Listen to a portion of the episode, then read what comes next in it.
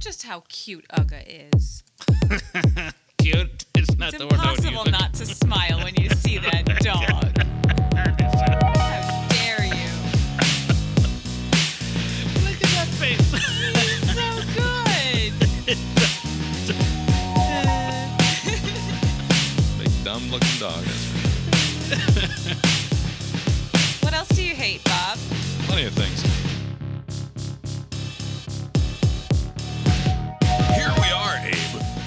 Cast Iron Brains, a podcast that wants abject failure to have a more prominent and acceptable position in the cultural discourse.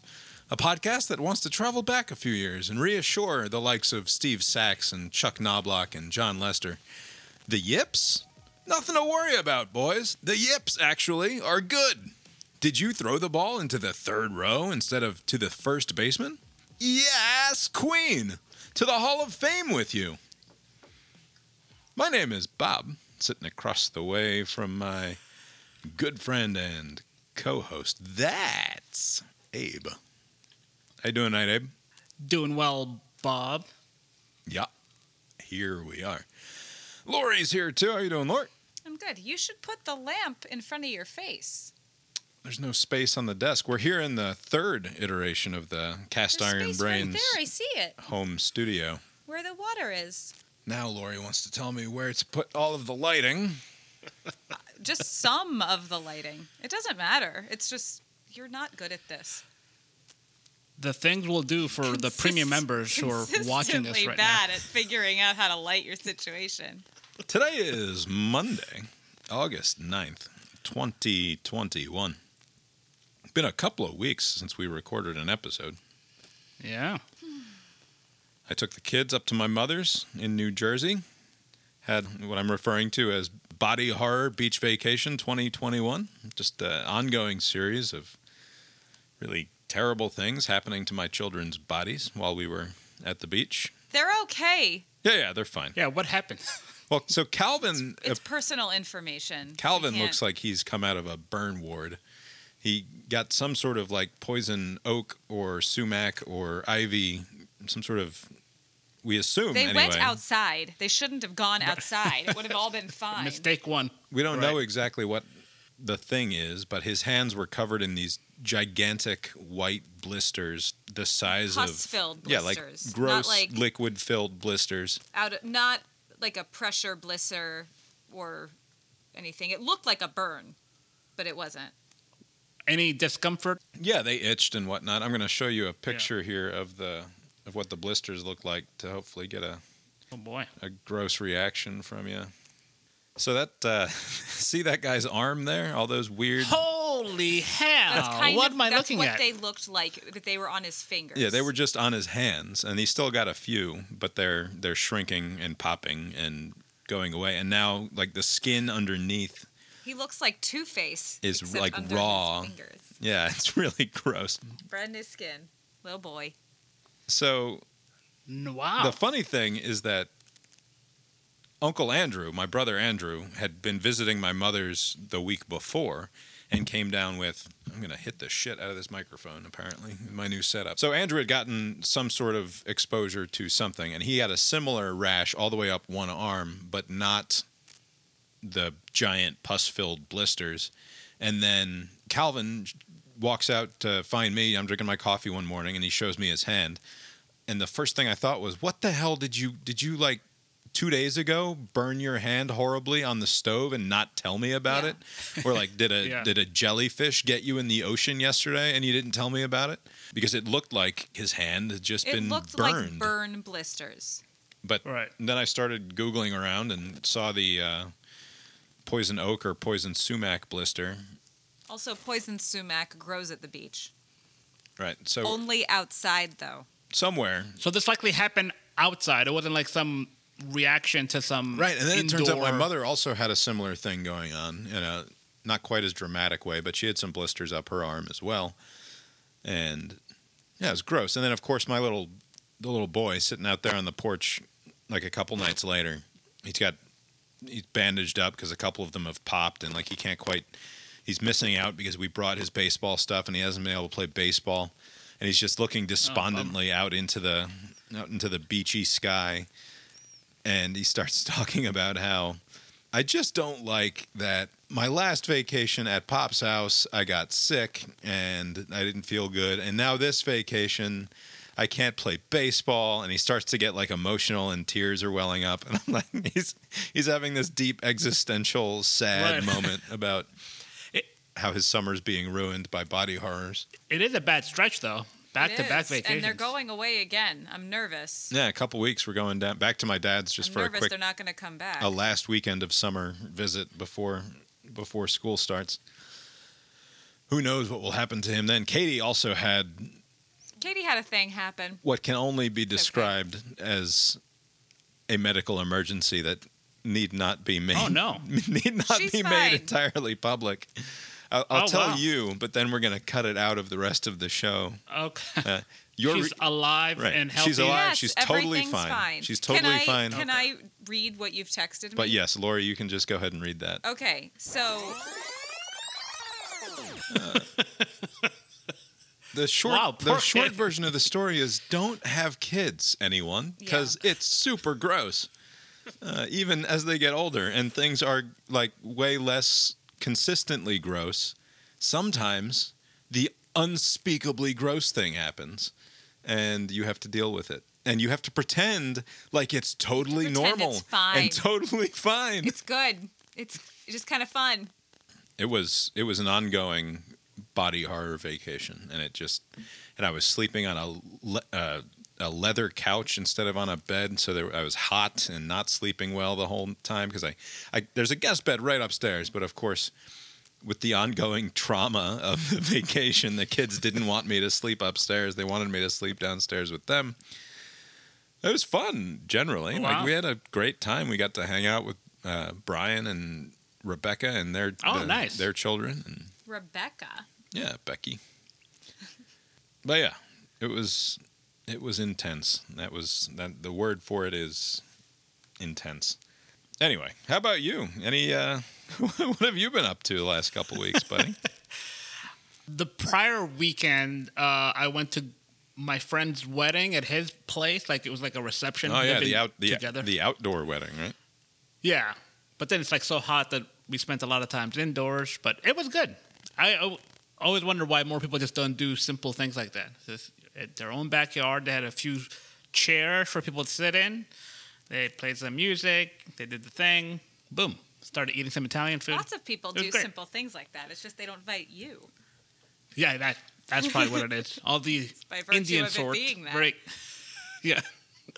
So uh, that was good. And then this past weekend, more recently, I was in Athens, my old stopping grounds, and uh, Did you go to any of the old bars, the, like the ones that we would be familiar with? Are they still open? The I, where was it that we went to? Um, boy, that whole weekend. You're I mean, that whole asking Saturday Abe night to a little- remember something Yeah. that Abe is I mean- never going to remember. Did you go to Walkers? Did you go to Cutters? Did you go to fucking eighties we or nineties? Cutters. I don't think there's an 80s anymore. I did see there was like a 90s. Those- we, Abe, you there's and I danced at 90s one time to Mambo number five. It's the only time I've ever danced. I think that they're still around. Yeah, because I, It's I, I- I- we upstairs walking from yeah, fucking somewhere. Yeah. And so, and then there was uh, the creature comfort places. I think we were Mm-hmm. there most most of the time, but it was pretty good. I mean, yeah, Athens is still Athens. Yeah, It can't ever not be. Yeah. I went to a concert yeah. No kidding. Where here outside the pavilion. A known uh, Known to me, Bright Eyes. Okay. Band I've seen a whole bunch of times that I used to be like obsessed with. Bright Eyes is a big nationally recognized but- band of the last 20 years. some sort of like rock thing. No, it's like indie rock. It's No. uh it's emo is what they it's would not. have it's no, what they it's would have not. called it's not in the genre emo. That's no. what they would have No. called it 20 years ago. But no, just because Conor Oberst is emo doesn't mean the music is emo. It's definitely like folk rock, if anything. Yeah. Okay. But he's How emo. that was good? It's just the, the pretty music emo. isn't. How was the concert, Lori? It was really good. I think the last time I went to a concert in that way, where like I bought a ticket and it was a band I knew on purpose, and it wasn't at some club in Athens. It was to see Bright Eyes at the Georgia Theater with Bob, Oh. like ten years ago. Did I go to a Bright Eyes concert? Yeah, Oh man, I have the worst memory. we sat we sat up high. at No Feist recollection opened. of that. Yeah, I saw mean, Probably Feist? belting out all the songs. Feist opened for them. God damn, I have the worst memory.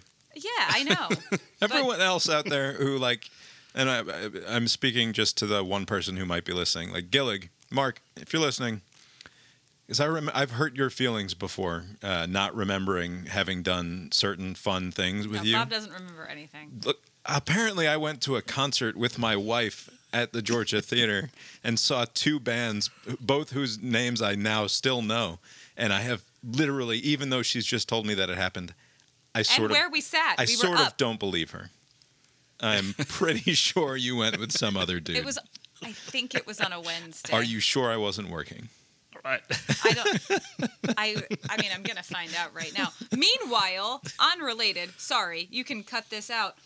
I saw this band a bunch of times back in the day, yeah. and I went with my friend Abby, who I used to. She lives here. We used to go see them together. That's why we went. It's like I can't not Yeah. go. They're here.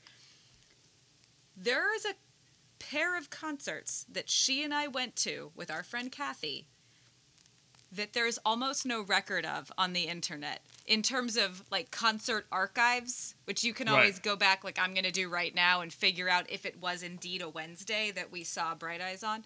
Um, there was a concert in Columbus, Ohio, and then the next night in Pittsburgh, Pennsylvania, that all three of us went to. We all remember being there, and there's almost like there's bits and pieces, but in archives, it's like not there. It's really weird.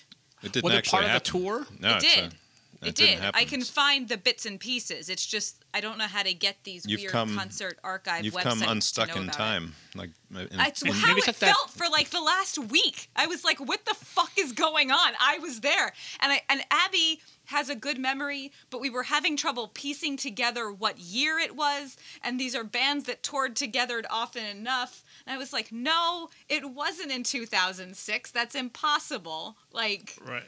It, I figured it out. So Also, it's anyway. worth pointing out here that the only reason that Lori ever even ended up in Athens and therefore we know each other at all is because she was following Bright Eyes on It's- a long it's true. concert No tour. kidding. It's Yeah. true. Wow. Like, this if- is the the band. we may have moved to Athens anyway, but the thing that got Abby and I to visit Athens in the first place was that there was a Bright Eyes concert there.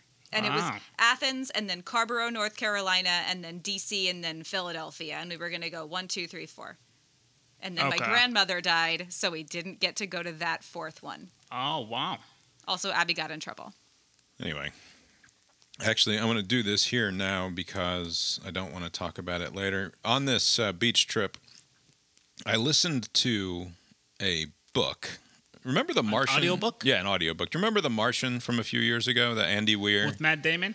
Yeah, the movie had Matt Damon, and I think the movie came out in 2015. So I guess the book came out sometime before then. I never read the book. The movie uh, I really enjoyed. I think it's a super fun movie and entertaining movie. Well done movie. The nicest thing I'm going to say about Andy Weir's newest book, which is called Project Hail Mary, is that it will make a similarly good movie, I think, someday. And I'm, I'm sure, I'm positive that it, it will be turned into a movie. It just, everything about it screams, this is just a movie. Why are you reading this book? But before I left for New Jersey, I saw that that audiobook was available.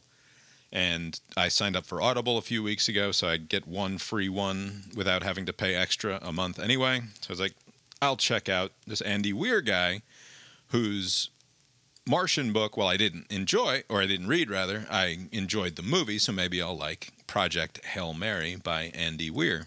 And I haven't hated the experience of reading slash listening to a book this much since I read Ernest Cline's Ready Player One. I was going to say Ready Player One you hated. yeah, back a few years ago. I know, Bob. Are they doing like uh, sounds like the characters? Like is this one of those audiobooks where they, they are doing a dramatic kind of He is. It voice? is. he does the voices of the characters. Yes, to the point Okay. where, and spoilers here, if anybody plans on reading or eventually seeing this movie and doesn't want to find out what happens at the end of Act One, uh, so it's not really a spoiler. But if you if you want to know nothing, then stop listening to us. But uh, he meets an alien, and they in fact do an alien voice eventually, and it's just uh, the, the alien speaks in harmonic chords. So that the way that they do it is they play the chords underneath of the guy talking, so it sounds sort of like a robot talking instead of like a human talking. And like Okay. Like those YouTube videos where they sort of musicize someone talking. Right. That's six hours into this godforsaken book. So I was already well on my way to hating this book by the time we got to that point. So that wasn't the problem. You have to imagine, like, so Andy Weir writes, or has at least imbued this main character with the sense of humor of, like, the only way that I've been able to describe it, and I've spent the last, like, week and a half trying to figure out what it is that I hate about this character. But it's like, if Chandler Bing from Friends, like that level of where every response is sort of sarcastic, righteous humor. Like, Yeah. like whatever it is that makes people think that Chandler Bing is funny, if you distilled that down into its worst essence and then made a guy talk like that all the fucking time and there's no one else because th- apparently this is like Weir's thing where in The Martian uh, Matt Damon or uh, the character Matt Damon. gets left on Mars and has to fend for himself. And so there's not a whole lot of other people for him to interact with, so he's just talking to Yeah. himself. Similarly, in Project Hail Mary, uh, the fella, his name is Ryland Grace, and like fucking kill me the fact that his name is Ryland Grace and the name of the book is Project Hail Mary. And it's not uh, like uh, Hail Mary, full of grace, and the- the name of the ship is the Hail Mary, and they just so happen to put the microbiologist Grace on the Hail Mary ship. Like, get the fuck out of here! But so, aside from that, uh, he has like his other his astronaut pals who he's on his mission with fucking died. And so once again we have a man in outer space just talking to himself as the as the main character of this book. Does But he to- uh, science the shit out of it also? yeah Like, he did just sciences constantly and it's like it is punishingly obnoxious to listen to. And i wondered how much of it was the performance. So i'm going to play a clip here of the audio book uh, you know fair use etc etc and and I'll put a link in the show notes if if my talking about how much I hated this fucking book inspires you to go out and want to purchase it. Uh, Just to spite Bob is Just- reason enough. just click the is link in the show notes. I That's gonna be a, a, a new style for uh, promoting things. Like talk about how much you It hate. is. It's, it's hilarious that because most of the things that I talk about, I'm talking about how much I hated them. I put in our messages here the concert, on the button. Good job, Lori. and on it was a fucking Wednesday. Wednesday. Look at that. That is a me- that's that's a that's a skill. I could It's not. not. A, I mean, you have the same weird memory. It's just for opposite. That doesn't mean I was there just because you I found don't- it. No, I didn't But, I say it meant mean, you come were on. there. I said I think it was a Wednesday, and it indeed was a Wednesday. Right. She's right about that. She's likely right about the other Yeah, thing. like I'm I not gonna guess. forget who I went with, asshole. Is it is it And at also, all possible you that you went with Allie and not me? no, also, Bob, you can't open with "I have a shitty memory" and then start to dispute no, something went. that happened 16 no, years he so- ago. does it all the time. it drives me fucking crazy. So, crazy. for the record, it's not that I have a. It's not that I would expect to remember the events as though I were watching a movie and I could play them back. It's that I would have a hazy sort of feeling, like, no, oh, yeah, I sort of have an No. impression of that having happened. no, But I blame have- and deny. I have n- just fucking. She's wrong. Whatever that woman is saying, it's bullshit. That is- I would know. I'm a guy. I know stuff. That's not fair at all. Is it? All right, here's a clip. It's uh, just a minute and a half, I think, from uh, Andy Weir's Project Hail Mary. I thought they'd be harder to find, but there they were. Dozens of little black dots. And they were indeed wriggling around. You recording all this? From 36 different angles, she said. Sample consists of many round objects, I said, almost no variance in size. Each appears to be approximately 10 microns in diameter. I adjusted the focus and tried various intensities of backlighting. Samples are opaque. I can't see inside, even at the highest available light setting. Are they alive? Stratt asked. I glared at her. I can't just tell that at a glance. What do you expect to happen here? I want you to find out if they're alive, and if so, find out how they work. That's a tall order. Why? Biologists worked out how bacteria works. Just do the same thing they did. That took thousands of scientists two centuries to work out. Well, do it faster than that. Tell you what, I pointed back to the microscope. I'm going to get back to work now. I'll tell you anything I work out when I work it out. Until then, you can all enjoy some quiet study time. I spent the next six hours doing incremental tests. Over that time, the military people wandered out, eventually leaving only Stratt by herself. I had to admire her patience. She sat in the back of the observation room and worked on her tablet, sometimes looking up to see what I was doing. She perked up as I cycled my way through the airlock and into the observation room. Got something? she asked. I unzipped the suit and stepped out of it. Yeah, a full bladder. She typed on her tablet. I hadn't accounted for that. I'll get a bathroom installed inside the quarantine area tonight. It'll have to be a chemical toilet. We can't have plumbing going in and out. Fine, whatever, I said. I hustled off to the facilities to do my business. All right. Is it is it possible that, that it's the format that's ruining the business? I was just gonna book for- say, I think I don't like audiobooks. Yeah, I Some audiobooks are wonderful. No, like a But- few audiobooks are wonderful. Also when you say that bob are you referring to audiobooks of books you've previously read and it kind of works together or is it like for the very first time your first experience with this you know content is by this weird audio thing so I wanted to find out because I, part of the reason that I finished the book was to try to figure out why I fucking hated it so much. Most normal human beings, of course, would have just stopped listening to the book that they discovered that they fucking hated. Apparently, that's not my thing. I had to power through it to the point where I'm like, you know, ignoring my children, sitting out on the porch during our beach vacation, trying to get through it. is this when uh, all the medical emergencies happen Yeah, while Bob you're re- just Bob just sticks his headphones on. I just I wanted it's my only escape from the fucking body horror beach vacation was this book that I hated. And and examining my own hatred. Actually, this all checks out for me. This all makes a great deal of sense. Um, so I went back to Audible and I was looking for other Andy Weir books, and as it turns out, The Martian was available for free because they, like they have a library of things that you can just listen to without paying for and I could listen to The Martian, which is an audiobook in audiobook format is narrated by uh, Wil Wheaton, who's a I know him. He's He's, just- from Best Week Ever. he's from Star Trek. He was on the Star Trek: The Next Generation. He played Wesley Crusher, uh, the young, the young Star Trek guy, basically.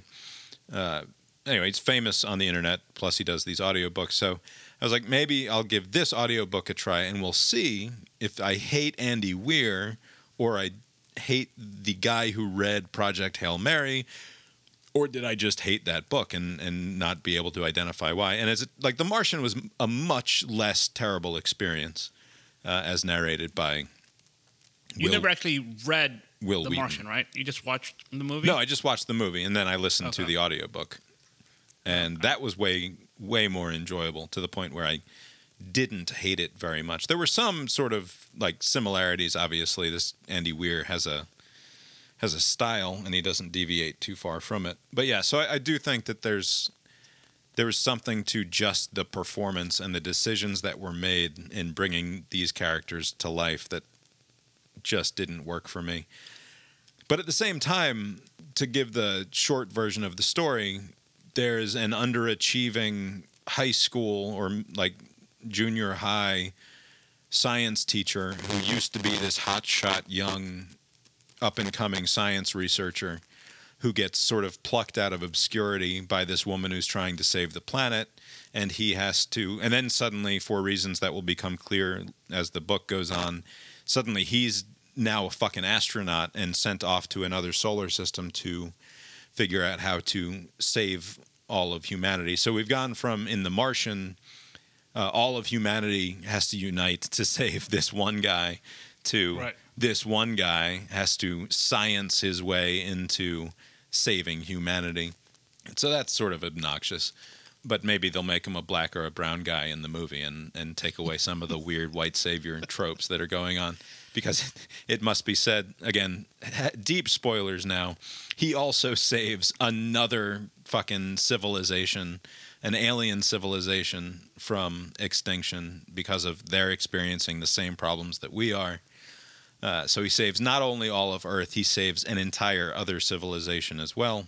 Anyway, it's I found it very very annoying to listen to, but that didn't stop me from listening to it. Did you pick up on any of what I was annoyed by by Yes. that clip? That was annoying. Yeah.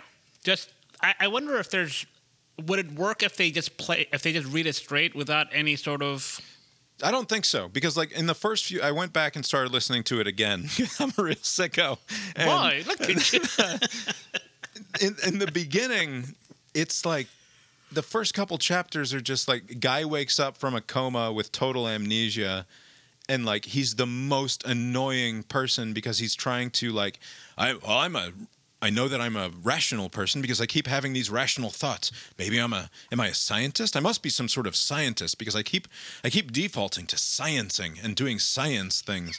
And then there's there's this constant aside which is just uh, constant as- like you can see it if if it was in print it would say constant aside to Neil deGrasse Tyson who's going to be the asshole who gets on Twitter and says well actually the science in this Right. section here isn't quite right like it was it's it's like full of predicting the response that the well actually science guy is going to have on Twitter, which makes it just a total fucking slog to listen to. The only part that works, like he has he has an ear for a he has an instinct for story. Like he knows like the plot is all there, which is why it's going to work as a movie. They'll take out all of the obnoxious shit that doesn't work. right. It will all be cut and it will make a really rollicking hour and 45 minute long movie, I'm sure, when when Hollywood gets done with it. But yeah, if you want to buy that, click on the link in the uh, in the show notes. For what it's worth, it's uh, apparently highly regarded book on uh, Goodreads. It's, Oh it's my got god, I was trying to find a review that said anything close to what I'm complaining about. And apparently everyone fucking loves it. Like it's a 4.7 or something last time Yeah. I checked on Goodreads. Since you're a glutton for punishment, Bob, you should go back a third time, but this time read the, the actual words. And maybe the experience will be different. All right. I actually also want to talk about something another clip that I can play here. Ooh, another audiobook? in a minute. Um, do you remember the Amy and Christian Cooper situation from last uh, Memorial Day, a year? The, 15 the months bird ago. sightseeing guy and the, right. the, the dog lady? Central God, this again? Central Park. Amy Cooper walking her dog through Central Park, not on a leash. Christian Cooper, No It- relation. no relation, is on a bird watching sojourn out in Central Park. And they're in a part of the park where you're supposed to keep your dog on a leash. And they have a confrontation, and it results in her calling the police and saying, well, first she threatens she, right, she, blah, blah, blah. she threatens him basically by saying, I'm going to call the police and tell them that an African American male is threatening my life. Right. I'm going to sick the cops on you, Right. buddy. So uh, Bari Weiss, who has a Substack and a pod and an associated podcast, she has a the podcast is called Honestly. This past week, she released an episode where they did a deep dive into the Cooper v. Cooper bird watching and dog walking situation from over a year ago. Uh, just as a point of reference, it happened the night before or the morning before the George Floyd murder happened. So this these two things happened back to back, which is how in and in fact on our podcast when we talked about it, It was episode five of this podcast, and it was the same podcast that we talked about the Floyd video and the Cooper incident. Oh wow. They both became viral incidents at the same time. Do you recall what our take was on the incident Oh, when it happened? Now, when we talked about it, did the whole? I guess there was no more to the story than just that at that point, right? Basically, she got. Did she get fired, or was she in the process of getting fired from an employer? Right. She ends up so the the the end result of the story is that she is still in hiding. And if you want to go listen to the Bar- Bari Weiss podcast, I'll put a link in the show notes. It's fine, and it it for what it's worth, they did a halfway decent job, sort of complicating it. Whereas I think most people would say, "Oh, she was awful. She called the cops on this black guy who didn't deserve having the cops called on him. She was being a racist, trying to get him killed." Like that would sort of be, if you ask the average person, that would be the narrative that they took out of that situation But that is what it seemed like. from over a year ago. I want to play a clip from our show from over a year ago. This is from I think like June 3rd Oh, of Oh, 2020. I do have a slightly contrarian take on the situation. No, You're not against you. leashing of dogs? Like the bullshit law, like I was No, no, saying. no, that's- oh, okay. That's all fine. I think we've lost a little bit of an ability as a culture to recognize when there are two people in a two person interaction being assholes. Right. Yeah, I mean, he was being an asshole. when yeah. there when there are two people involved in a alleged power different differential situation, we have completely lost the ability to simply point at them and say those are two assholes.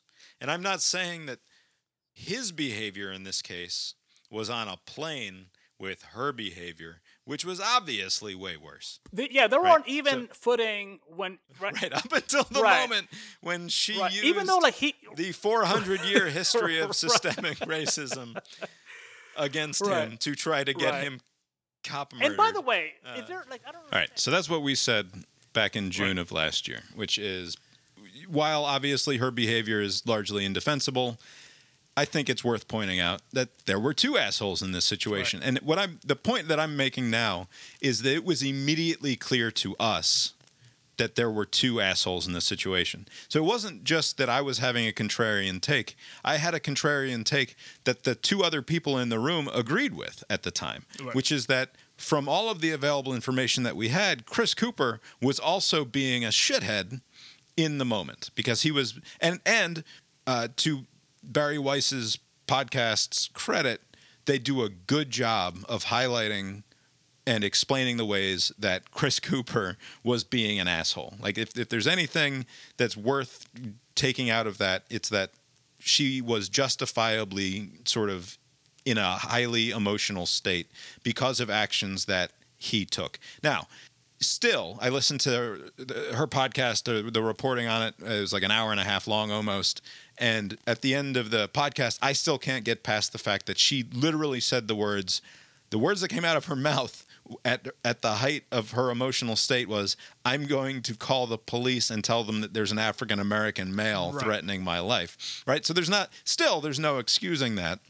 But the point that Bari Weiss's whole podcast is trying to make, and it's a point that an entire wing of the internet feels like it's trying to make, which is that the, the media is lying to us to the point where we can't even, no reasonable person can actually get an accurate representation of reality by consuming the mainstream news right? That seems like if if you if, if there's a unifying thing in the so-called and now it's largely falling apart because covid has sort of thrown a wrench into the whole intellectual dark web if there was any cohesiveness to it to begin with which largely there wasn't but if there was any that cohesiveness has been largely shattered by differing takes on what to do about COVID. So Joe Rogan is expressing a, Joe Rogan and Bret Weinstein and a bunch of these others are much less let's just do what the experts say than say Bari Weiss and Sam Harris and even Eric Weinstein are about what to do about COVID. But if there's something that unifies them, it's that it's hard to get a true picture of reality from the mainstream media because they are committed to certain preconceived narratives. While I'm sympathetic to the idea the fact is that 15 months ago, after like four days of reading the New York Times and the Washington Post and sifting through the available documentation on social media, I had the exact right take that apparently Bari Weiss and friends needed to do a whole deep dive of extensive reporting on to get to the point where that, that I had gotten to anyway that we had gotten to anyway after four or five days of paying attention to oh, just the mainstream media. So it's sort of at the same time that I sort of understand what they're getting at, I still got a pretty clear picture of reality despite what they're saying was going on, right? I'm wondering, did something new happen to prompt them to have this deep dive? Like, did something come about, like new information, or did one of the Coopers say something? I, I'm wondering why they, this week of all weeks, They were able to get dog lady Amy Cooper on the phone and interview her. So and that she still, what is her position? She still doesn't see anything wrong with what her role in all of this was. so she's in hiding. She feels like she can't be a public person any longer because she got it like I mean, she was never a public person, right? she became a very public person in, right Right. Uh, but what I'm saying is like she can't go to Stark. and People, people's attention spans are not All such that they're to going to be like, oh. move.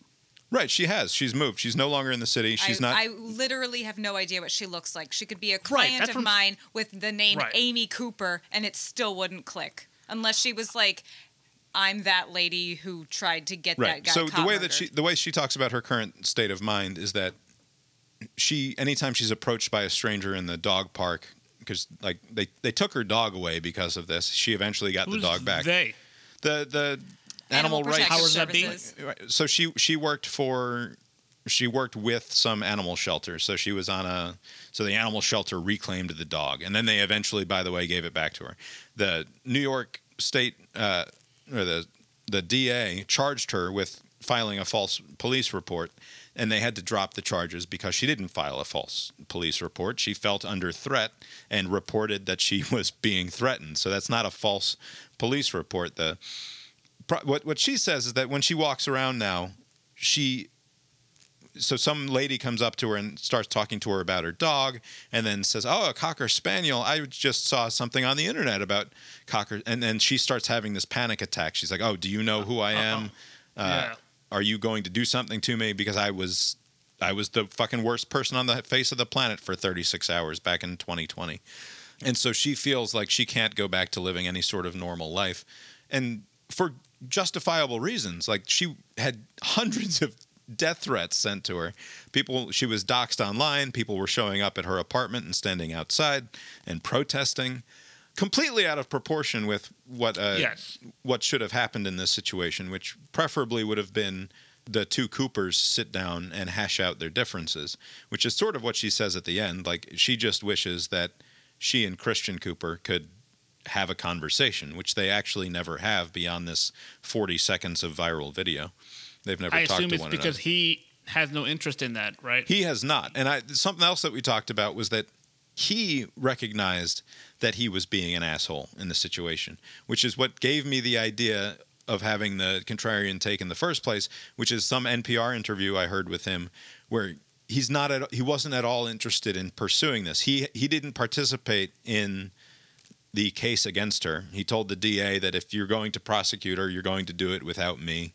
Like he seemed to recognize that he was Right. sort of being an aggressive asshole in the case and she probably caught more flack than she deserved. Uh, but still, she, he hasn't shown any interest apparently in reaching out and talking to her. there, there was another, and this is kind of a a point I keep reading about and hearing about. I guess the, the thrust of the, the point is that it's not always the case that in mainstream media you'll get all of the information, or there won't be like some nuance. Basically, like, this person is evil because they were racist or sexist or whatever, and this other person was the victim of that, and there's no uh, nuance. I I can agree with that. I just don't understand when people say mainstream media. That's basically any media. Like you're not gonna get a, a clear picture what by listening to Joe Rogan or Ben Shapiro. It's gonna be somewhat distorted no matter what uh, Right. you read. So is the argument that alternative media is somehow better? Because my point is that it would be a lot worse. It's I mean, mainstream media had its faults, but, But yeah, media. You would have you would have the same faults with the other types of media. Right. And the point that I'm making here, which goes along with that, is that despite all of its faults, we came to the correct conclusion Right. a year and a half ago. Now, did the did the wider culture? No, of course not. That like that that's not going to happen. But but I don't think that pinning the blame the if there's any blame to be pinned anywhere, it's on the discernment abilities of the public. It's not on the media. Now, yeah, it's another so something that actually just happened. There's a headline in the New York Times. Let me see if I can find it here. The New York Times ran a headline, the subhead of which, when it was pushed out to social, so it goes on Twitter and Facebook, it says, Fan shouts racial slur at Miami Marlins player. Now, as it turns out, they thought what was happening was that towards the end of a baseball game, in a quiet lull where the crowd is not making too much noise, they thought that there was a guy in the first row Right. shouting Nice seats. Right. Good seats, shouting over and over again, two or three times, the N word at the player who was at the plate. Right. That was the Right. the feeling in the air was that. Now that was not verified. Right. Could they didn't talk to anybody. They didn't. And then you get like halfway toward the back two thirds of the story of that one, the the first story about it in the New York Times, and the player who is Brinson, Brinson, 27, did not appear to react to the apparent abuse, and it is unclear whether he heard it, although it was yelled very loudly at a quiet moment in the action. So they don't talk to the guy who was the apparent target of the apparent racial slur to verify that he heard it or could have been injured by it.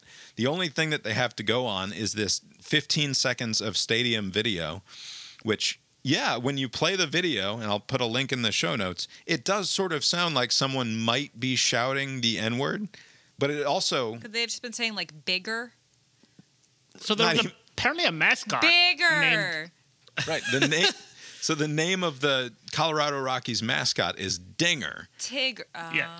and he was Yeah. shouting dinger trying to get the mascot's attention to come over and take a photo with him but because he's so far away from the microphones and there's a lot of ambient noise the ing sort of goes away like Right. the and it Probably had a, a beer or two, you know, get Right. sloppy. and with it the language. legitimately sounds like he might be saying the bad thing Well, and then there was that. Remember that funny meme where it was saying a word and people heard, sort of like the dress, except it was audible. yeah it was like a couple of names or something like that There- yeah, there it was, was- weird. I- Like words the- sometimes sound like other words. It's fine. Right.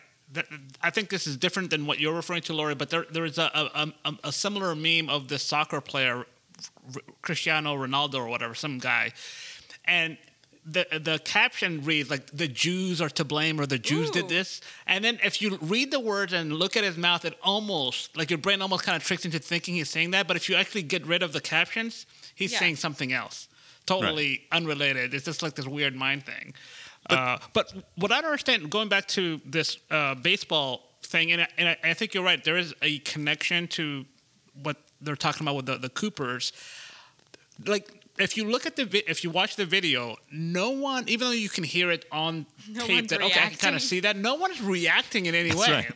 Well, but that fits the narrative. Okay, so so but th- that's where the Bari Weisses of the world sort of get it right, which is that we have such complete ideological capture in these newsrooms that they fully believe that there's nobody apparently in the entire editorial structure who would have seen this story who thinks for a second like wait a second so there's a guy sitting in the first row of a baseball game during a quiet break in the action screaming a racial slur at the guy at the plate And nobody and cares. nobody around him even notices And not the first Right. baseman. or cares. like there's a crowd of people. So so the and, and they're only 25 or 30 feet from the player himself Yeah, who doesn't very- yeah. react. Right. The umpire doesn't react. The umpire's been known to throw uh, fans out of baseball Yeah. games before. Yeah. Like it happens. So you're so convinced that this is such a, a thoroughly racist country that at a baseball game, a guy can sit behind home plate and scream racial slurs at the batter, and no Right. one bats and an eye. no one bats it. Yeah, and and what's odd is, especially in this case, Especially where the person it's being directed at. right, and it's and it turns out that the perfectly other explanation, right? not like even, if you're not, I- not I even don't a know about this perfectly innocent, not a perfectly Yeah. innocent, but a perfectly rational explanation, right? Right. Are they going to change the name of the mascot now? They probably have to. Well, now 'Cause- now Dinger is going to be like the uh, the new OK symbol. The- like you're not yeah, going to you're not, you're not going to be able to give a give a thumbs up or or, or the OK sim- symbol, and you're not going to be able to call your mascot Dinger anymore. No, but you can call that guy over there a dinger all you want. Oh, that's kind of that's see that felt gross coming out. If See, I, it's already no, happened. no, no, no, no. It's because of how I said it that it felt Right. gross.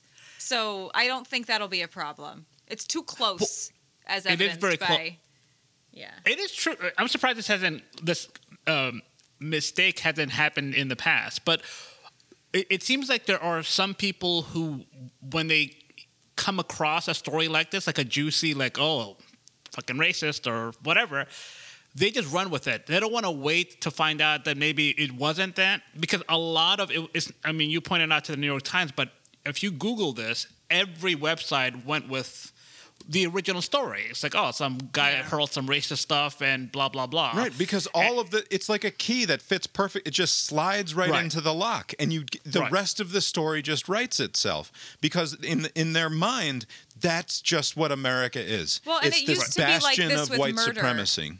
It used to be like if it bleeds, it leads, you know? Yeah. So, like, if someone died, it had to be a murder, it had to be a Yeah. cover up, but sometimes people just die. But any Yeah. little thing, you go with the most exciting thing. Right, and they but they'll go not only with it. They'll you know the, the, I think there's a couple tweets now. I'm sure they've since walked it back or apologized, but they're like, think, we need to identify this fan, and bad things should come their way. You know, like just being Right, really, and really obnoxious. Some of the some of the stories are like the they interviewed the TV guy after like the TV guy goes on after the game is over and is like I was disgusted by the by what happened during the game tonight and blah blah blah and they were talking to players and they're like there's no place for that in Major League Baseball and we're going to identify him and make sure he never steps foot in a Major League Baseball stadium again. It's like he was just drunk and shouting at the mascot to come over and take a picture. Uh, right. And as someone online mentioned, and, and as soon as they, I read it, I was like, this is exactly what it sounds like. But it does kind of come across as like a something Larry David would find himself That's in right. on, Yeah. on Curb Your Enthusiasm, where like, what? No, I didn't say that. I meant this other thing. Like It this, sounds exactly It's like very that. comical how, but like, I, I think if you don't know, like, I, I always think that maybe you should just wait. Like I know people want to react to everything immediately. Just sleep on it. No. By the next day, it was all sorted out, right? No, So all the is America. We need it now. Yes, like no, we yeah, like we want to react now. I'm gonna give my hot takes now, like in the middle of the night, and then by the next day, it's like, oh, the mascot. And by the way, I understand me not knowing that because I didn't know such a thing. But the people, the the the the, baseball team could not connect the dots because they had to come up with a statement immediately after the fact saying no place in society, blah blah blah. We're gonna do so, but they probably they probably hear people yell "dinger" all the time. Right. So right. it just gets lost. Like if you But you- say you, didn't hear that guy yelling the n word, like no, Yeah. that's horrible. I hope that what you don't go. Oh no, he was probably yelling something else. Like, right. Yeah, or it- like it's an easy mistake. Weirdly, But they should know, th- like, it would be like somewhere, I mean, it's not a good example, but I'll go with it. Like that ugly dog of ours uh, uh, for, for the bulldog. Ugga, right? Some drunkard just saying Ugga to the dog, like, as if he can respond to him. And somebody else thought that, oh, you're calling my wife ugly or something. Like, people would say, no, no, no, he's talking about, the, like, there's some, there's a reason why he's saying this, even if he's saying it wrong. And there should have been someone that similarly had said, no, no, no, no, no, that's not what's happening this is the reason, and everybody can just move on.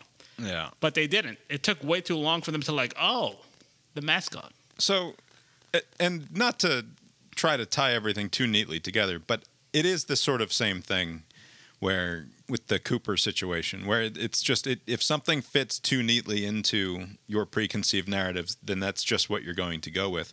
But also to to put a little bit of a lie to what Bari Weiss is trying to do with this latest episode of her podcast, as though she's uncovered some like some previously hidden truths that were just impossible that that no one could have possibly imagined they could have figured out a year ago we still knew, right? Like, despite the fact that. But is that, is that what she's getting at? I mean, it, this doesn't absolve what uh, the lady Cooper did, right? I mean, you could say that you can criticize a little bit more what the guy Cooper did, but so, but her point is How that. did this that change her, her point is that you should be able to. That there, there's a problem in the press that rather than complicating the story, they simplified it, right? Instead of saying, instead of trying to tell the whole story and talking about how Christian Cooper has had previous run ins with other uh, dog owners in the park where there was uh, physical altercations and he's known and he's like bragged about the fact that he brings treats to give to dog owners knowing that they're going to freak out that there's a strange man in the park feeding their dog something. Like maybe it's poison. Maybe he's going to hit the dog when the dog gets close. Like who knows? Whatever. Wait, what? that was what she know this. because apparently he's holding a bike helmet at the same time that the, he's luring the dog and she felt it was being held in an aggressive way. Whatever i don't want to get into defending her particular feelings about the situation but i do think that bari weiss isn't doing nearly as much of the lord's work as it is that she's pretending to be doing because fucking idiots like you and me were able to suss out as it was happening. Oh turns out there were two assholes here not just the one. Do you see what tree i'm trying to bark at here? Does that make sense? It does, but it seems to me, at, least I haven't listened to the Bari Weiss podcast, but from what it sounds like, it seems like it's like it's a little bit more nuanced, but not much more. It seems like we already understood what happened last time, but in a general right, so sense, that- I do that's think all that's all i'm saying is that it- despite the fact that they do this whole thing and and yes i think there's plenty of room to criticize the coverage of the amy cooper christian cooper interaction from a year ago like an, an almost endless amount of room to criticize the way that the event was covered but despite that fact we were able to discern what actually Yeah. happened in a, like in a reasonable way without knowing all of this shit that Bari Weiss dug up over the course of the last few Well, months. that's that's simple Occam's razor, right? Right. So, but then why is the rest of the world so bad at it, right? Because it is also the case that most people probably have an entirely uncomplicated view of what happened there. And and it is in fact the case that people often get their entire impression from just reading a headline and maybe the first paragraph of a story and move on. So it sort of goes back to what you keep harping on when it comes to social media. Uh, This comes down to the responsibility of the news consumer and the content consumer to actually be discerning. But it's like it's the exact the problem with our fucking phones and the and the apps and the algorithms is that all of that is working against discernment at all times, right? Right. Like it it wants you to understand as little as possible. It just wants to slide the key into the lock and have it turn easily because that's what tickles the right parts of your brain so that the rest of the story literally writes itself in the same Right. way that the, the stupid baseball story wrote itself. there is something appealing about simple stories, like somebody was being racist and they were caught, or somebody was being sexist and they were caught, or whatever, right? And tying it to, well, I'm not going to tie it, but just going to refer back to the book, the Hail Mary, or whatever that thing is, uh, where the structure of the story is like this hero savior guy, or basically like all everything has to be filtered through this dumb simplified story of like this one person is to save everybody or this one person is responsible for whatever right? So like it seems like it has to fit around a simple way to present information. And so similarly like when it comes to the news nuance doesn't really sell that much. It has to be racist lady gets caught and she gets her comeuppance right Is that Lives but is that new or has it always been the case? Because my my feeling is that the media ecosystem plays a great deal in determining how these stories are going to be written because what they're most interested in is that headline and that click. That's all that fucking matters. What happens in Right. in paragraph 10 of the story, even if you are going to attempt to introduce any nuance, which largely you don't, like it, I don't know. You can read any New York Times story, and it often feels like you're being told what you're supposed to think. And it's not to say that the media need should go back to playing more both sides constantly, because that doesn't necessarily bring anybody any closer to the truth. But there's a there's a feeling that I get listening to NPR. This is something that now I've been on for the last month, and this is almost certainly getting boring for everyone else. But listening to NPR, reading what passes for the mainstream media, however you want to call it, there's a feeling that all of these things that that there's a there's a baseline understanding of the way that the world is for all of the people who are doing the journalism. And if you adhere to that baseline understanding of the way that the world is, you know, an equity mindset, a, a, a, the N, the basic NPR way of understanding Right. the world, then Right. none of it will trip any wires in your mind as possibly being not quite true. It's it just goes down very very easy, and I don't know if that was always the case. I, I wonder how much the way that the social media apps and the, just the way that we consume media has actually changed the way the media functions, and to, it, it has to be some, right? I mean, you can't just say Right. that it's none.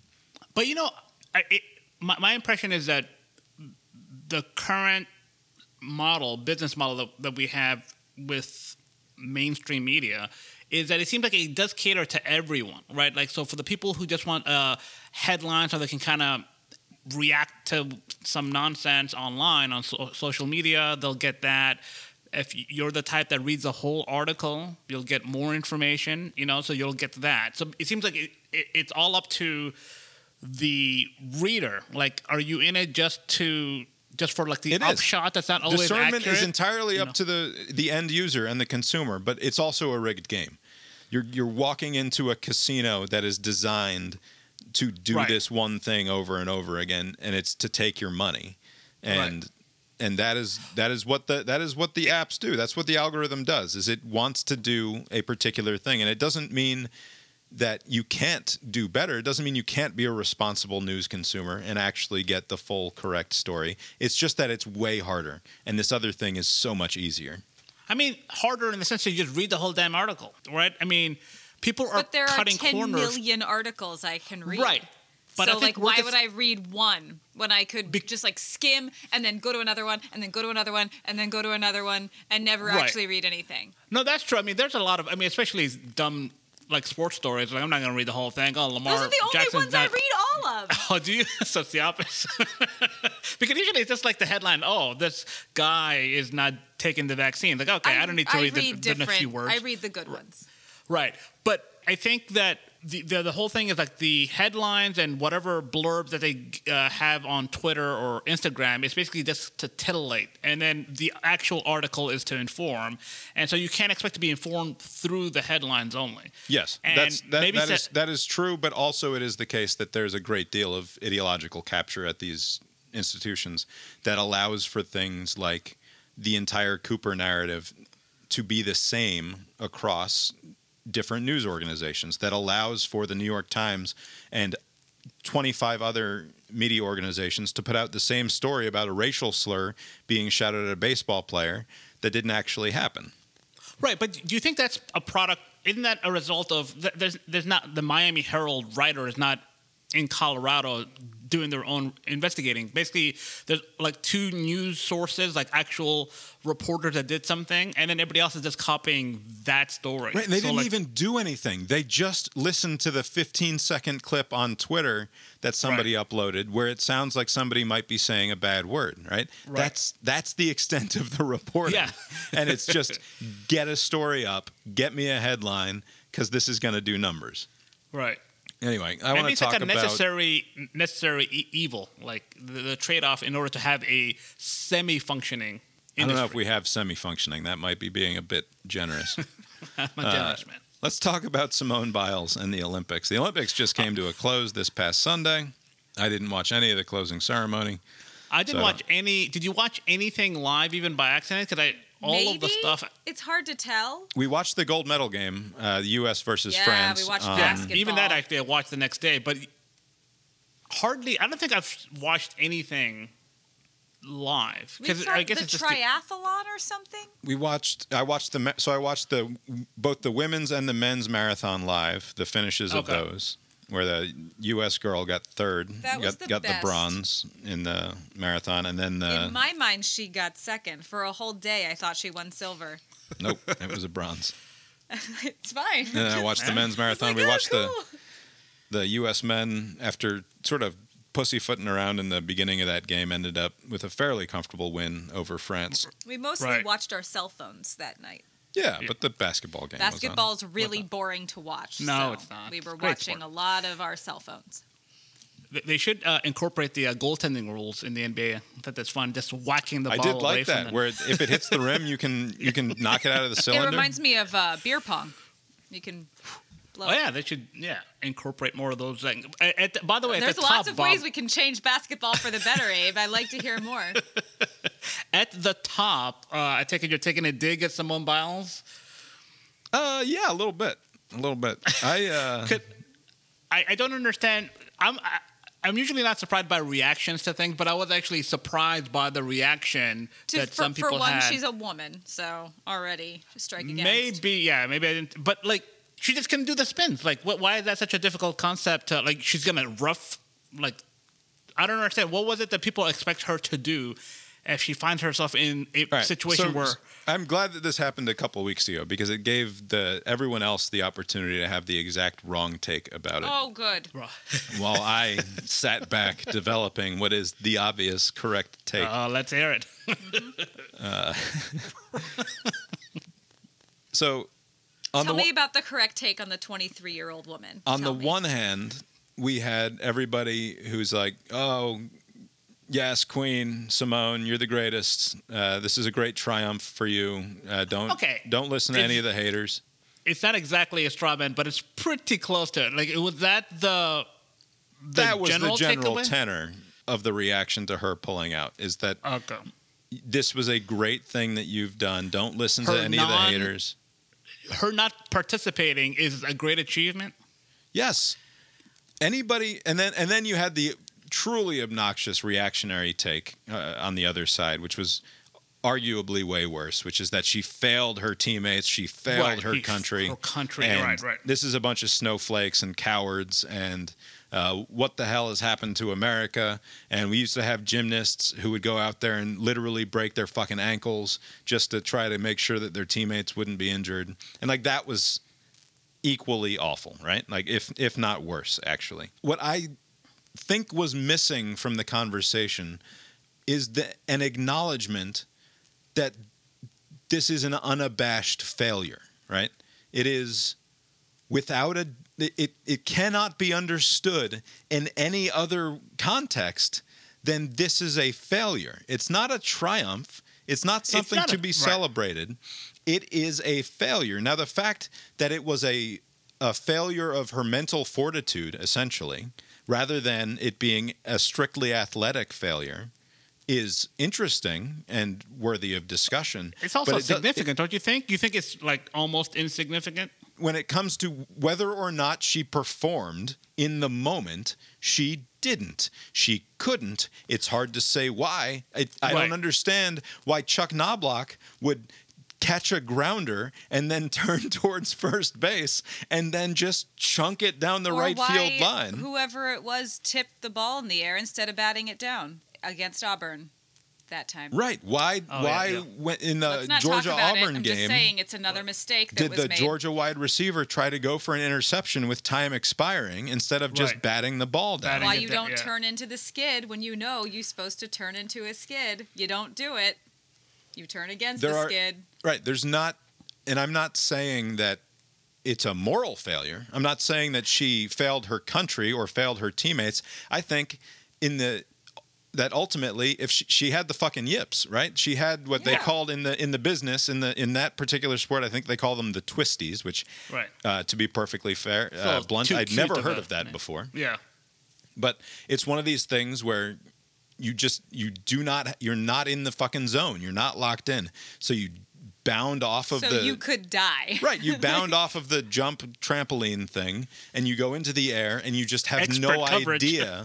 You have no idea where your body is Right. in in But that's what I'm relative saying. space. Uh, okay, so how is it a failure? Because look, yeah, the I triumph mean, and she the yes, whatever. to win a gold medal. G- Yes. Yeah, but if you if you find yourself in that situation, there's nothing else to do but just to withdraw until you sort yourself out, right? And that's what she did. She basically did the right thing, right?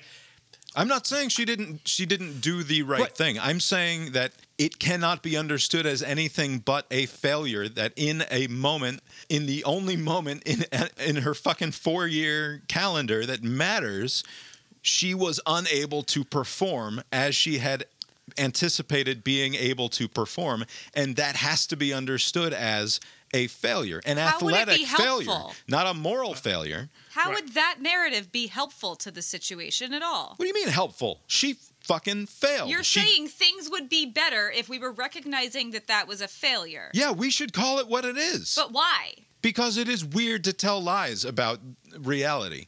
It is weird to insist that somebody whose entire purpose in life, according to her, Yeah, but she's not on her robot, terms, though. on her Right. terms, is to get Right. up there and compete and be the best and to win. And when that when the chips were down, she couldn't do it. she but- but- failed. but this is saying the, the framing. This is what I understand. It's not like, oh, she just needs to psych herself into like she just could not do it. Right? It's an unfortunate and apparently rare. I've never seen this happen before. Like in this sport, like they always just kind of tumble around and do whatever. But she she just for whatever reason she couldn't. She eventually did come back to perform something and she, She won did a a medal. beam. Yeah. But my, my takeaway is that she is really into this, right? Right? She wants to do it, right? So she's not shirking from some sort of uh, That's not what I'm saying. thing, I'm not saying that So- she failed her teammates or she failed her country or anything like that. So she just tried to failed make as it- an athlete. Right. She tried to make a go of it. She could not, and then she put her team in the best possible situation by removing herself. And then they got, I think, like a They got silver, or whatever to the supposedly banned Russia. And some fuckers, I other don't know why girl still got playing. to win best all around and live her Yeah, dream. like it, it worked out for everybody. This Right. was like a you know- Absolutely. She also has a patch on her leotard that's an yeah. actual goat. Okay? Yeah, so yeah, that was- She's still I that. don't she might still be that. When the, the total story of Simone Biles' career is is told, this will not be we cannot write this into the history books as a triumph. No, th- she it- didn't win a medal. No, no, it's not a triumph, but it's not a failure. It's just like an Well, unfortunate situation. it can be a failure, but like it doesn't have to. A failure is kind of okay. Yes. N- uh, Failure is good. Failure is wonderful. Okay. Failure is something you learn from.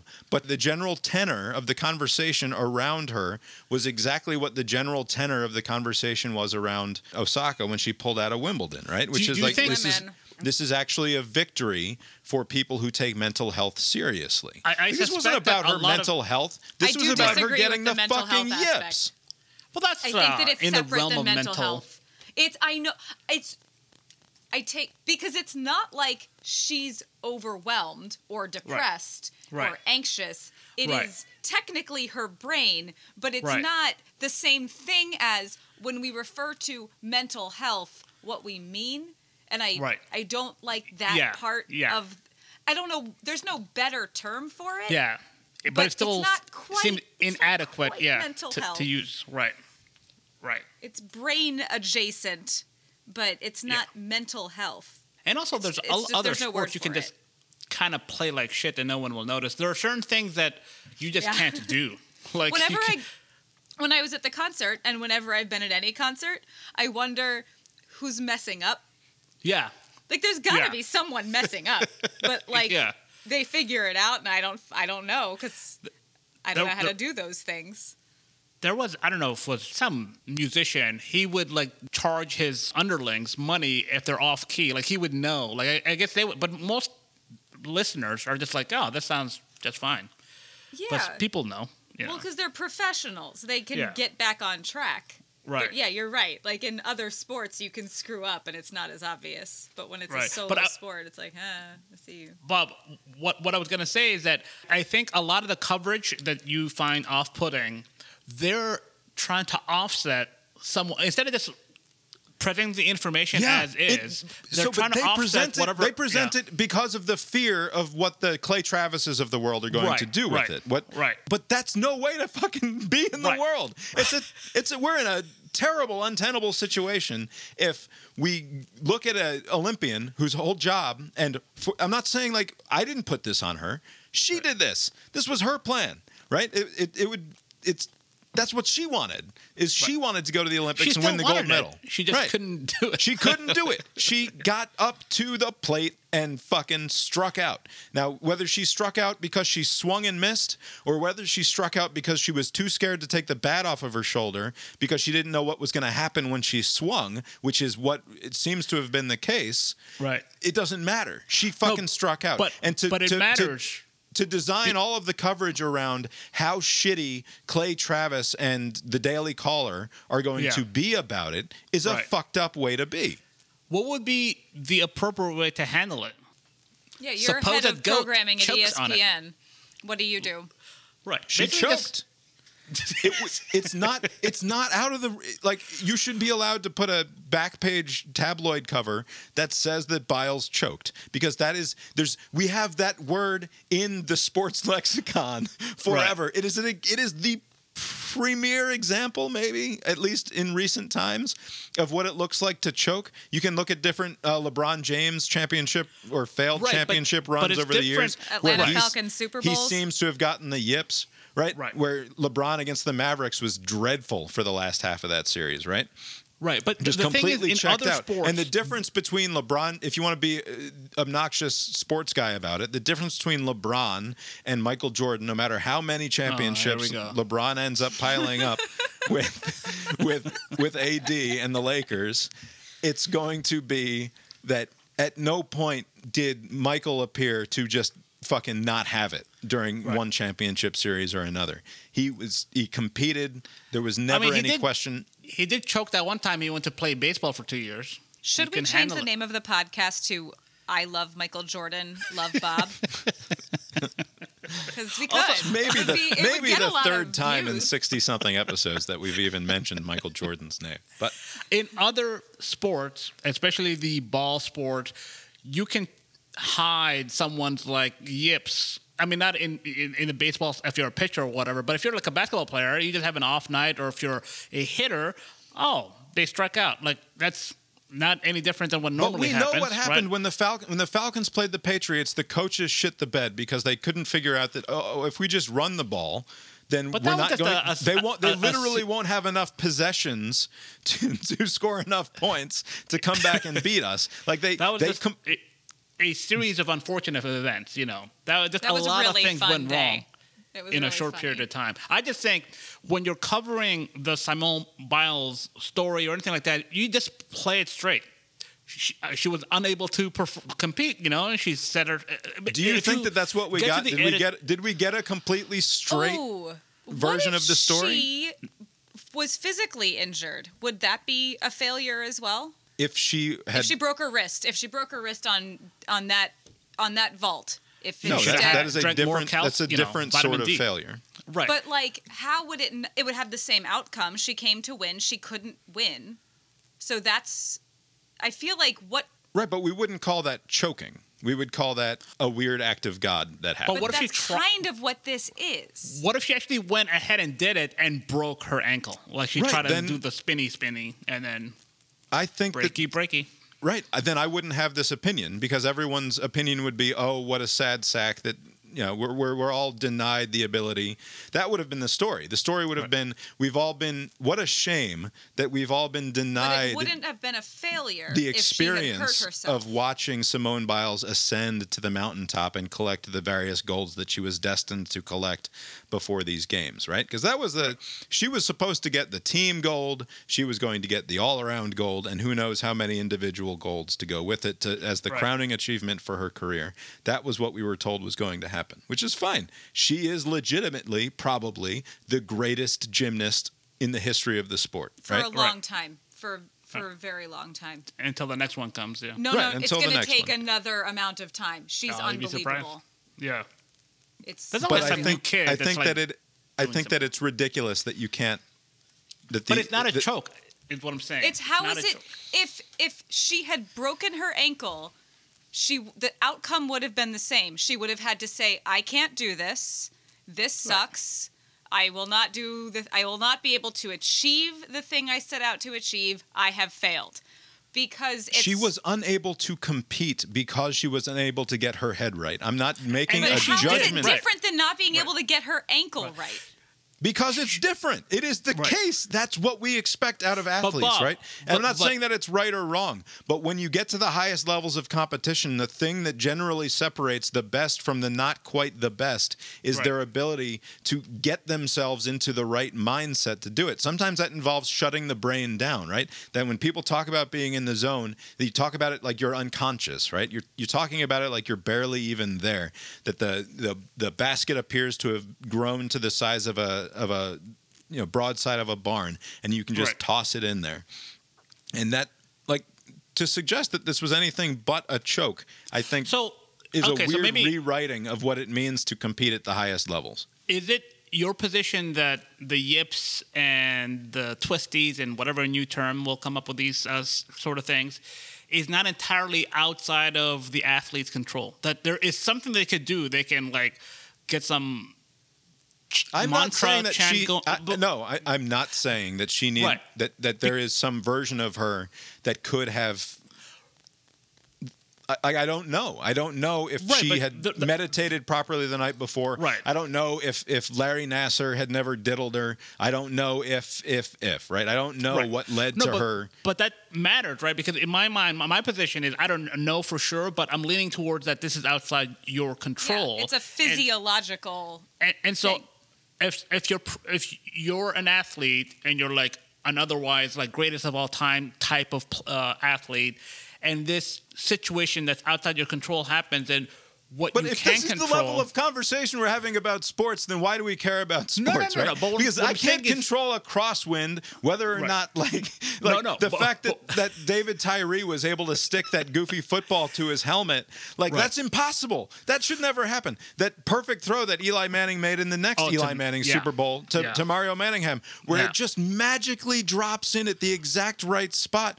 Like that's what we come for, is for Right. the impossible and the unexpected to happen and and for us to not really have any understanding of who's actually in control here because it appears that no one is right but Right. if we're going to redefine what we want out of sport is to, to say that oh you did great even though you didn't fucking do the thing that you set out to No, do not you did great. that is that was the reaction to it was yes queen No, good that for was the you. reaction That's- to it Good for you Some is people the reacted that reaction to way. it, Right. not you did great. There's i'm a not difference. condemning her for No, having what pulled saying is out it matters whether something was outside your control, right? And if if she had some say in it, and she could have I don't know done a few more push-ups or did some meditation or whatever, and she didn't, then maybe you can assign some blame. But to me, I'm kind of looking at who's assigning the- blame this is no, where no, i'm this is where we're getting lost here choking is assigning. You choked, right? It's not something that just happens to you. You actively do. I'm you fine choke. with you, assigning you it in the the, passive the free throw voice. shot. There was a there was a choke that happened.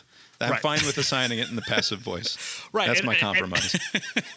and I'm saying is that uh, because my focus was like on what choices she did make, and she made all the right choices. Once you get past that initial choke, as you call it, or unfortunate situation, as I call it. But every other choice that she made be, a- after that was the right choice. She got herself out of it. The team got silver. Other individual people got gold for different events. She came back when, as soon as she could, and she medaled. I think she got bronze spectacular re- response to what happened, right? That it happened is unfortunate. It's a choke, it's whatever. But everything after that, she did the right thing. But not like yes, queen, or all the stupid stuff that you keep on saying. That's, that's uh, the wrong take. Anyway, I listened to uh, that other podcast that you're on, Abe, the uh, Oh, the buffer, and you guys were way too soft on on Ms. Biles. the the only right take is that it happens. Well, the important thing is that despite the Biles choke, which, as we've established, I believe that's the CIB position ultimately, is that she choked. Despite the, the Biles choke, uh, the United States won both the overall medal count and the gold count. They pulled it out at the end. I was watching the medal count the entire two weeks. and China had looked like they had an insurmountable lead in the gold. we were trailing China by like five or six gold medals throughout, and in the last couple of days, managed to scrape together enough gold medals to uh, to overtake the Chinese Although by the- one. the the Chinese uh, athletes have uh, made some gains in the track and field. They, they still don't win too many of those. And basically, the second half of the Olympics are basically a lot of running. Yeah, yeah, and they although they did clean up in the uh, in the diving. Diving, man. You've been listening to Cast Iron Brains, a podcast with Bob and Abe. Find the show on Facebook or Twitter. Just head on over to the website, castironbrains.com or brainiron.com. The opening and closing themes of the show were composed by Mark Gillig. You can find his band, which are they're recently playing shows again now that the pandemic is over. Abe, did, did you know that the pandemic was over? Uh, at Apparently, uh, Tetramer, tetramermusic.com. That's T E T R A M E R music.com. Put a link in the show note. What a fucking disaster the uh, the COVID situation is, Well, eh? Oh, don't start now. No, certainly not. Just what, uh, what are we f- watching? What are you few watching, a Abe, few besides the. Olympics? Polite conversation to close the show. Well, no, the pandemic ended on Memorial Day, obviously. Yeah, so- but Limp Bizkit uh, apparently was on tour and has uh, since canceled their tour yeah, because of whatever you know. Stay the course, think that- everybody. Just a hiccup. Yes. Yeah, yeah. Big hiccup. Big 100,000 a day hiccup. But my take remains exactly the same as it was a couple of weeks ago, which is the vaccine is available for everyone who wants it, and there's no good reason to not want it. So go get the goddamn vaccine, you morons. what what have you been watching, Yeah, Abe? you see any movies the last couple of weeks? I, I have seen a lot of movies, and most of them not very good. I did watch um, this documentary. I think it's on Hulu or one of these streaming things. It's called The Donut King, uh, and it's about. It about Turns out a lot of uh, donut shops out west are run by Cambodians. It's like this. nice. Life is very random. I Just like where this is going. this Cambodian dude was like l- fled violent Khmer Rouge Cambodia, yeah. in the Cambodia 70s. went through a rough spot for Yeah, a while. yeah. By the way, what a terrible plan those fuckers had. so like- bad. Just the dumbest idea. Basically, anything. Yeah. Anyways, so they get resettled in America, somewhere out west. This guy working at a gas station, basically any job he can find, and he smells donuts. Like, oh, that smells great. And he has him one, and he's like, this is amazing. He starts working for some company, and then he creates his own donut shop, and then creates another one and another one, and he becomes obscenely rich. He's able to. Uh, bring over other Cambodians and get them started in this business. like this great good. American story nice. of he is just living the life in the 80s, right? So I'm just, thinking, oh, what just a great killing, story. killing more Americans than he can possibly have imagined Sl- with, slowly with his though, trans which is- fats and sugar and the diabetes. Yeah, slowly though. Like you can only ask just a- Deliciously. right, yeah. There's not a more ridiculous breakfast food on the planet, right, than the donut. No, donut. there isn't a more ridiculous food. but specifically, in part because it is supposed to be ingested first thing in the morning. Well, you gotta right You're like that use and energy. coffee but it's weird because throughout the documentary that they, they would like splash some facts about like how much how many donuts we eat on average and it's like there's no Not way that's enough. right i know but it's like a, an obscene amount. Like there's no way. Because There are pe- there are people who eat two donuts every day. that that can't be.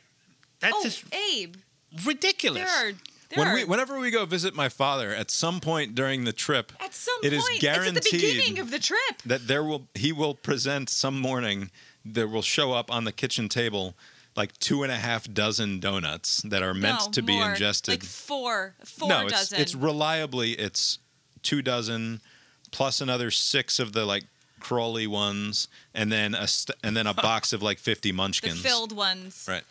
When- oh well, okay And the Anyway, idea was this- was is this one of the- getting them for the week. It's Yeah. not like, oh, Yeah. today we had Yeah. donuts. Wow. It's like, here are the donuts. Is this a chain that we would know? This eating. Cambodian donut guy? No, Would these are know? all like in California and whatever. Like basically, they, they were so dominant that do, uh, what is the Dunkin' Donuts? They tried to make some inroads and they couldn't cut it because they controlled all of They, the different they just places owned the could- market.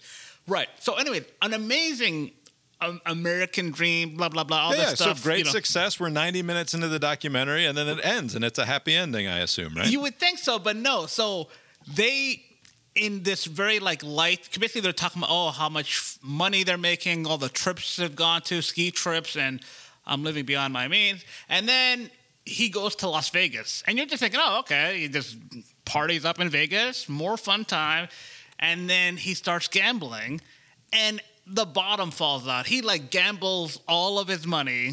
His Oh, no. marriage is ruined. His family's ruined. He stole money from the people he was helping.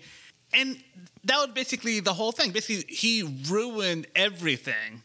But the other people that he helped, they still have those uh, donut shops, but he does not. He lost everything. Well, and I think sounds he went like back he to Cambodia.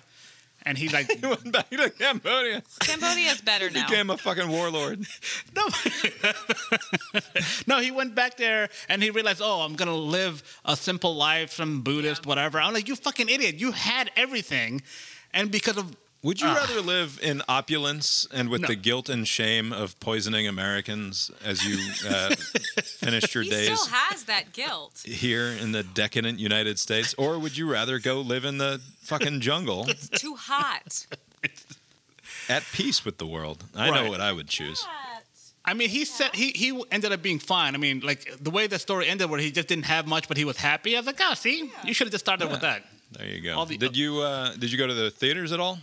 Yes, I went to go see the Suicide, whatever. I you realized I don't like know. So that? we are so we are 45 minutes or so I in. loved it. We started it last night, but had to go to bed, and so far really enjoying it. Like I- it's very silly. Uh, never heard of any of the characters except the Harley Quinn Me one. I was like, should I have read something on this? I don't know. Okay. No, I I now will never see the first movie. I like this one so much. Yeah, I heard the first one wasn't so good. Man, it I didn't has watch Jared it, but- Leto in it, and he's awful. but you did, so you didn't like it though. I didn't know what was going on. Basically, at the end, there was like this star evil thing. No, no, no, no, no. We And it Yeah, was. don't spoil it for us. We still got to watch it. We gotta- I'm sure I'm explaining this wrong, so it can't possibly spoil anything. But it's like excreting like mini stars, and I was like, I don't know. Okay, so Abe, Abe and I have a big difference in what we like. Where because we saw that movie Scott Pilgrim versus the World, Right. And Abe hated it. Like everything that I love in a movie, where it's just absurd and Right. could only happen in a movie, and it makes you feel like you're watching a movie, and Right. it you don't know what's going on, and there are lots of bright colors involved. Those you don't like any of that. What I don't like about all the Marvel movies is the self-seriousness and the commitment to like trying to make a movie that has emotional resonance or whatever when it's just a bunch of stupid fucking superheroes who can fly around in tights and capes. Like what are you doing? And but the Suicide Squad that we watched the first 40 minutes of last night doesn't have any of that. It was So, I so I'm enjoying so far anyway how completely silly it is. Right. And More the- words. I mean, Yeah. it's very of this time somehow. Like the the writing and the humor. Like when he says "eat a bag of dicks," like you wouldn't have heard that in a movie four years ago. Right. Right. Like it's it just Yeah. feels very current. And it helps that they can do like the there's a meta remove to the fact that they have like the people are in the control room, which can almost Yeah. feel like it's a a, a commentary fourth track, wall thing. like a fourth wall thing happening, even though it's happening within the plot of the movie. There, it gives it this sort of false sense of remove, which allows you to ironically comment on what's happening. So Right. that's sort of fun. Anyway, whatever. We'll see. I think I'm going to enjoy the movie ultimately. I'm loving it. I'm like excited. We'll watch the rest of it on Wednesday. I'm so excited. We also watched a documentary on Saturday night called Pray Away, I think is what it was called. Yeah, it's on because Pray pray away away the the gay or something. What is Yeah, it's on Netflix. It's exactly what you would expect it to It's be. like a conversion thing, like some Yep. churchy. Yeah. It's about that. My, it's a uh, documentary about it. My controversial take at the end of watching that movie is that women have everything they could possibly need and deserve. That That's is- his take at the end of that movie. That is not at all, not at all what I said, nor where I'm going at the moment, Not anymore. nor something that I agree with. I am a deep, deep in my bones, am I a, a righteous feminist? But aside from that, vicious slander from my wife, who couldn't possibly know otherwise. Uh, you know the phrase uh, "racism without racists." It's sort of a that that we could we could live in a society without any racists and we would still have racism uh, because of the different like the systemic nature of it, the structural nature of it. I think that we could live in a post homophobic society where there are no longer any straight homophobes and we still would not have solved the fundamental problem of like there's there is no future where we live in this utopian world where all of the gays are just happy to be gay and all of the straights are happy that there are gays and everybody's just fucking happy, right? Right. Like aside from the fact that that's an obvious utopian vision of the world that's not going to come to pass, even as we progress in important civil and political ways and people get more rights and people are just more generally tolerant. The thing that i was struck by at the end of this movie looking at at this guy this one of the main characters who they focus on throughout and how much he fucking despises himself like the amount of self-loathing. Like and, and it's it's easy to say oh but he wouldn't have that this degree of self-loathing if there hadn't been people to tell him from the outside that he was wrong to be the way that he is Right. There's some truth to that, though, but have right? you I mean- ever met a fucking teenager right like a teenager doesn't need to be told from the outside that they're a worthless sack of shit to hate themselves like self-loathing is just something that happens like and there were like we will never drive from society is that this people fucking uh, hate themselves, right? Right. And so that and they will they will direct that the fire hose of self-loathing in various directions, whether it uh, at different parts of their identity, whether it's the homosexual part or it's the who knows what other part is, and it, daddy didn't love me the right way, et cetera, et cetera. But because we're never going to solve the problem of personal self hatred and destruction, uh, we're not ever actually going to solve these problems in any meaningful way. the people uh, the documentary is about? Uh, it, are they like older people now, or are they talking about back in the 80s yeah, and 90s? what's or are they talking weird about, about it is it's like it'll do this like not flashback, but it'll show footage from Yeah. long ago in like 1999. yeah, You're like, no, that wasn't yeah. okay. I guess I did the Well, I before remember time, that. but yeah, I remember that. Yeah, right, right. It's it's a lot like when you watch uh, you watch sports clips from like 2005, and you're like, well, I was like old in 2005, Right. but I can see by looking at this YouTube clip that, boy, that was a really long fucking time ago Right. because like a But I remember surefire. being the same age I am now. a then. surefire way to know that time is progressing way faster than you realize it is to watch any TV Just clip video from the quality. 90s or the 2000s because it immediately dates itself and it's incredible. Y- you know what? That is true, but it must be some. There, there, there must be a conspiracy where they make older videos just worse. And I know there's not really a conspiracy, but There- just- I, but because- didn't know how bad we had it. Right, no, but what I'm saying is when, I mean, my memory is shit, but when I'm watching it, you know, in 1995 or 2005 or whatever, it didn't look like shit. It No, looked it looked pretty good. Yeah. So like only in No, because all that you're like shit. remembering is the emotional experience of it. No, you're not remembering any of the. improvement it was because clean. it had been improved. Right. Because what was before it was also shittier. Right. But the experience matters, and the experience at the time you're watching whatever, like this was a clean best we can do. And it's not like, oh man, I can't wait until the future. This looks better. I mean, Yeah. it had gone better, but like Right. at the moment you're watching, you know, Auburn, Georgia in 2000, whatever. And now it looks, oh my god, all the graphics look dated, and just everything looks very old. Anyway, we watched that and it was fine. It's exactly what you'd expect. And also, we're going to finish season two of Succession before the next season comes out, Oh. or I'm gonna commit murder. So How far there. along season two are you We guys? have like four episodes Oh. left. Yeah, three or Yeah. four We're episodes. Easy. so close. It's fun. It's a good show, but it's like it's just not something that I ever like want to watch because all of the characters are terrible. That's sort of the point of the show is that the characters are terrible, and a lot of can't. shows are kind of like that, but when you get past it, it's not bad. Like the the, the White Lotus had a lot of against terrible people. characters, and You have to y- instead of picking who you want to win, you pick who you most want to lose. right, but despite then the you fact go that backwards. if anything's clear that I am a spiteful and hateful person, if, if you've been listening to the podcast for any amount of time, then you know that about me. Despite that fact, it's not the way that I like to ingest e- entertainment. I want to root for. Do you? Is it important? I mean, did you?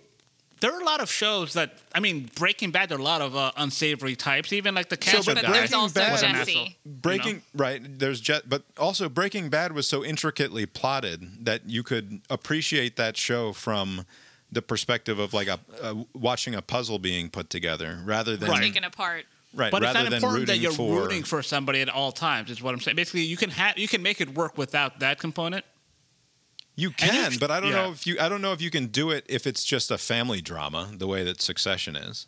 And it's a perfectly it's a perfectly good show. It's done Right. professionally and very well done and all of that. But it's basically like look at all these rich fucks, you know, probably standing in for like the Murdochs or whomever. But it's just like you know, it's kind of hard to root for them. But you know, maybe that Greg guy, that tall, No, lanky It's just a- Roman. Roman is It- the correct Right, answer. Roman, but it's yeah, mostly it's mostly you're cringing, right? It's mostly why are the like it's it's a cringe watch. It's a cringe watch or a hate watch or something along those lines. It's Anyway. entertaining enough. Yeah. Yeah, yeah, it's a good show. It's We're fine. gonna finish it before the next season comes out, and then we're gonna watch the next season like normal people. Normal. Yeah. The problem with HBO Max is that you can't ever know when the thing's going to pop up. You have to like reload the app and make like it doesn't. It's not like flip to HBO at nine o'clock on a Sunday night so that you can watch the show that you want to watch. Yeah. It's just a little bit. It's not quite the same Just thing. the week that it airs is all I care about. Yeah. yeah. Anyway, you uh, you got anything else for us tonight, Abe? Nope. You sure? Because because Peyton Manning was inducted into the Hall of Fame this week. How dare you? I did not watch his stupid. I don't even know why that this guy in, but whatever. Yeah, They You did sure? have a limit, uh, right? Five what's minutes, that? six minutes. Did they did they keep him to like a six minute? Uh, I think there was some sort of rule that was placed. Oh, I mean, you're he's not going to just show me. he's just the You're greatest. Oh, what for is this? eh? This is outrageous. What? what? Let me see if I can mute this. He's been a great prospect his whole life. Ah. He's got the genes, Ah. obviously. Hey, who's your favorite football player, man? My dad. Well, you're on the right track. You're going to be a football player when you grow up? going from 3 and 13 my rookie year to 13 and 3 the following year. He was going to be something special. Fun he turned out fact: the be. Colts fired favorite Peyton Manning. They I'm relieved not him. sure there's ever been a smarter quarterback. The toughest we ever went up against. There's a saying that goes, treat a man as he is, and he will uh. remain as he is. Treat a man as he could be, and he will become what he should be.